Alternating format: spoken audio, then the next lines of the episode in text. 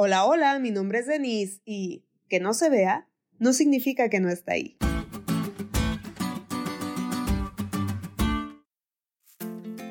Hace algunos meses emprendimos un proyecto con mi esposo, para el que tuvimos que arrendar un lugar.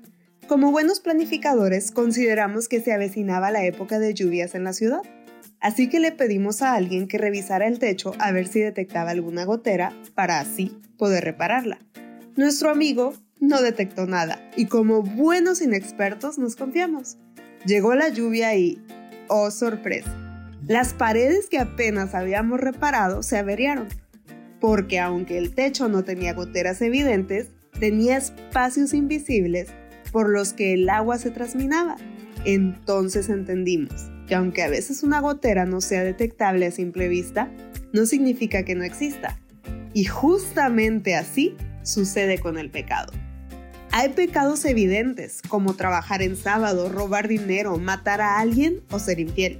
Incluso hasta los juzgamos tajantemente cuando alguien cae en alguno de esos supuestos. Pero también existen pecados que no se ven, pero cómo dañan. Uno de ellos es la codicia.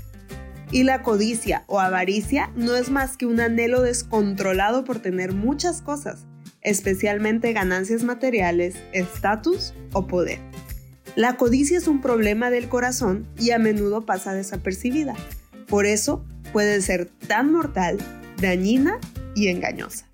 ¿Cómo podemos estar protegidos contra este invisible pero agresivo pecado?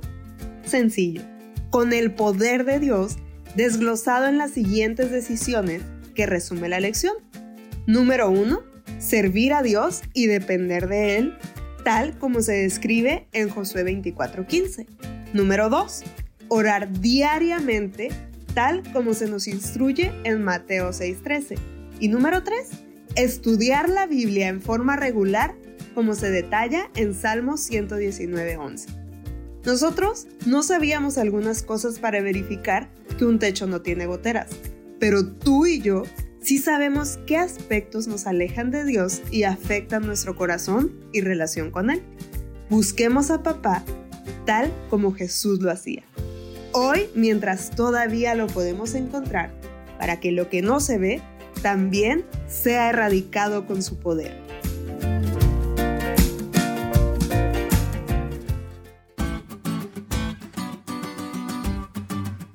¿Te diste cuenta lo cool que estuvo la lección?